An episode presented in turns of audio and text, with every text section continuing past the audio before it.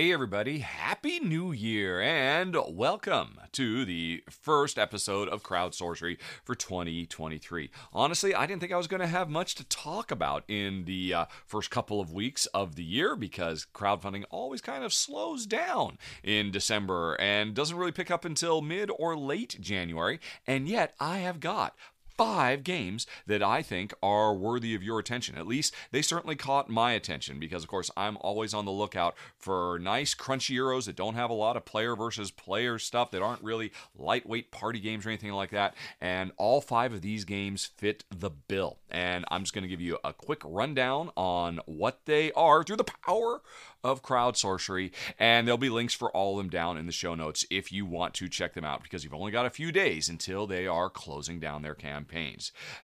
When you need mealtime inspiration, it's worth shopping Kroger, where you'll find over 30,000 mouthwatering choices that excite your inner foodie. And no matter what tasty choice you make, you'll enjoy our everyday low prices, plus extra ways to save, like digital coupons worth over $600 each week. You can also save up to $1 off per gallon at the pump with fuel points. More savings and more inspiring flavors make shopping Kroger worth it every time. Kroger, fresh for everyone. Fuel restrictions apply.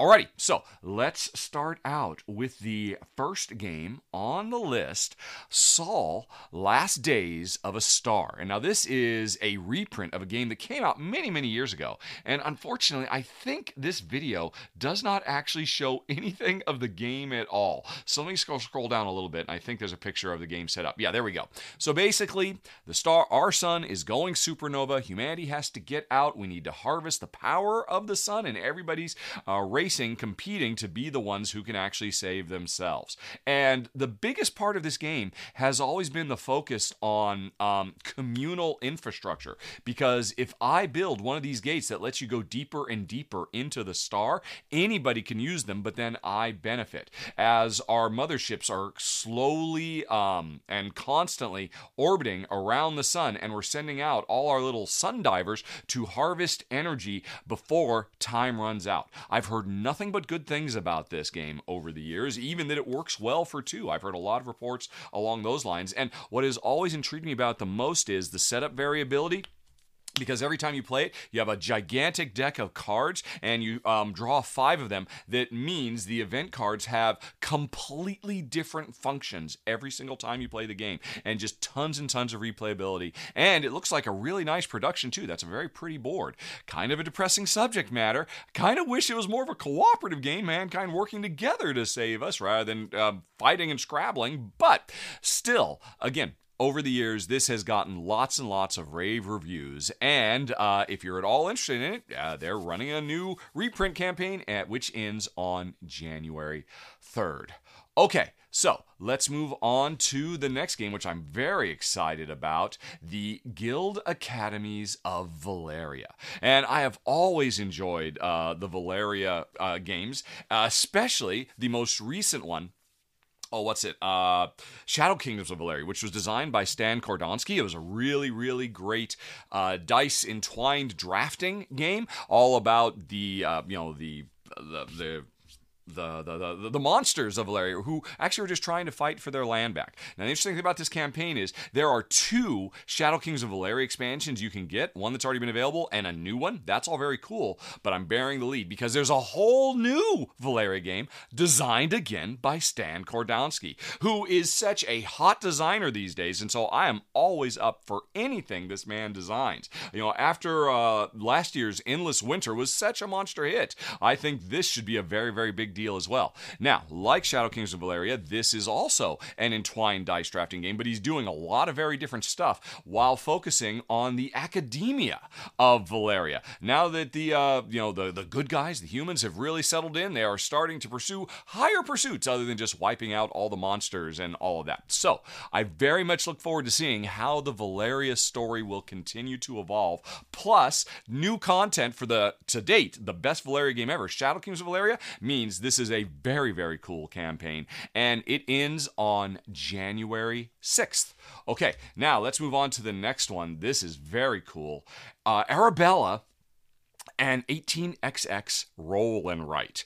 Now, people have been after me to play an 18xx for years. Uh, and for those who don't know, 18xx games are typified by incredibly heavy, crunchy, rich economic simulations about developing railroad networks in the 1800s. There's dozens of these games that have come out over the years. Um, and I've never really been interested in any of them. I did actually play one many years ago, Poseidon, which was set in ancient Greece, and it was too much for me in general. We like we couldn't even finish the game. We walked away from it. But I've still always wanted to see what's the dealio.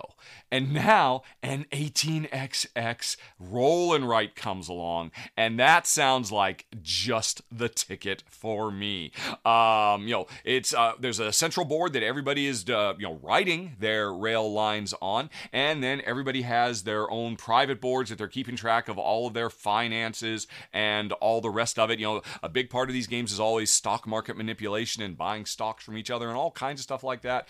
And I am sure this is going to be simplified and streamlined down, which is exactly what I'm looking for. This seems like a great on ramp to 18xx. If you're an 18xx fan and you would like to convert your friends into fellow 18xxers, maybe start with this, you know, uh, whet their appetite a little bit. I'm also excited because uh, they actually had a game gameplay video, which I watched for a little bit, and they were demonstrating a two player game. And I very much appreciate that there is a uh, dummy player uh, which you can use for solo and for two player to replicate the machinations of a higher player count game. So I'm excited about everything about this game.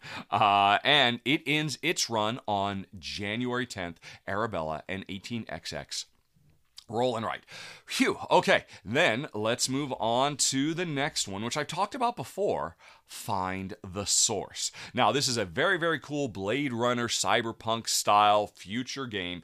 Uh, it is another roll and write that is played cooperatively as players are uh, basically trying to find the source. We're in a futuristic city, zipping all over the place, trying to find the rogue AI that's going to wipe everybody out. And when I covered this last month, uh, I did a sponsored uh, quickie preview of it uh, because Jen and I played it. We were really impressed. This has got to be the most thematic roll and write I have ever played uh, because there's so much stuff in here that really captures the adventure feel in um, in a way that I would expect from a much bigger, more elaborate game. And yet it's just stripped down to a fast playing streamlined little roll and write that Jen and I we were able to play on the couch and really, really enjoyed. And now there's one thing I did not mention because I did not know when I did my little preview for it in December when the campaign first launched. This is one of those print and play uh, campaigns where you can just pay a few bucks and they will send you PDFs or JPEGs that will let you, um, you know, make your print out your own copy of the game, right? Uh, and that's all fine and dandy, but they are at a higher backing level, also making a fully produced, boxed version of the game. So I really buried the lead there. If you like the idea of this game and Oh yeah, it's uh, really really sharp. You can uh, see the link for it down in the show notes when I talk more about the gameplay. But you don't want to print out your own stuff. You don't have a nice printer. You don't want to burn the toner. Um, but you're looking for a sharp, super thematic cyberpunk roll and write co-op. Well, you can um, pay and get a fully boxed version as well. So that is even more exciting than I thought it was before. And find the source ends its run on January 12th. And then finally, the last one on the list. This one kind of surprised me. I uh, talked about this years ago Master Suites. And um, apparently, Master Suites is back with a reprint. Um, this game, it really kind of has a lot of, uh, to me, very Ticket to Ride vibes rather than trying to, uh, you know, because we have rummy style drafting of cards, I'm trying to get a set of the right cards in my hand every turn. I take a card from a public display, keep on building a bigger and bigger hand until I've got the right cards in my hand to basically complete a recipe which is the equivalent of Ticket to Ride, to complete a rail line between, um, you know, Kansas City and Chicago or whatever it might be. Now, the thing is, this is not a fixed map. Uh, there's a big grid of cards that represent all the different types of recipes you could try to make. Uh, and actually, as you play, they sound delicious. And so, what you're trying to do is get a handful of cards that matches an entire row or an entire column of cards, play those cards, and score the big rewards. And over time, the more you do this, the more that grid shrinks and changes. So you could be, um, you know, trying to build up for this really big recipe that's right down the center, but um, and then, but you're not there. But then somebody else does one in a row that coincides with it, takes out the one thing that was stopping you, and now boom, you can do the other thing. So it has that really wonderful, fast, elegant, smooth, intuitive, and easy to teach gameplay of Ticket to Ride.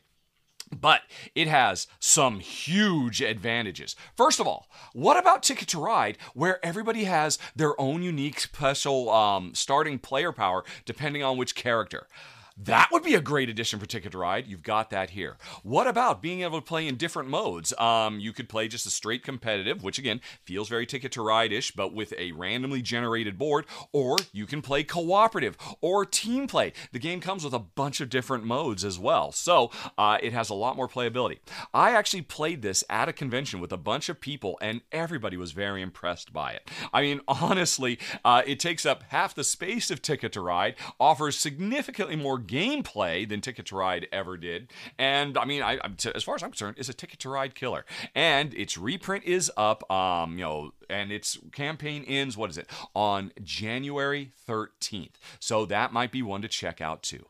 And that's it, folks. Some crowd sorcery done and dusted. And uh, hopefully you found that interesting. And um, if not, maybe you want to click that and see my most anticipated games for 2023. And there's some other stuff to click. And of course, there's the uh, subscribe button. And I am still very sick. Oh, can you actually see the sweat glistening on my brow? Um, oh, boy. Yeah, I mean, look at this. Oh, I am falling apart.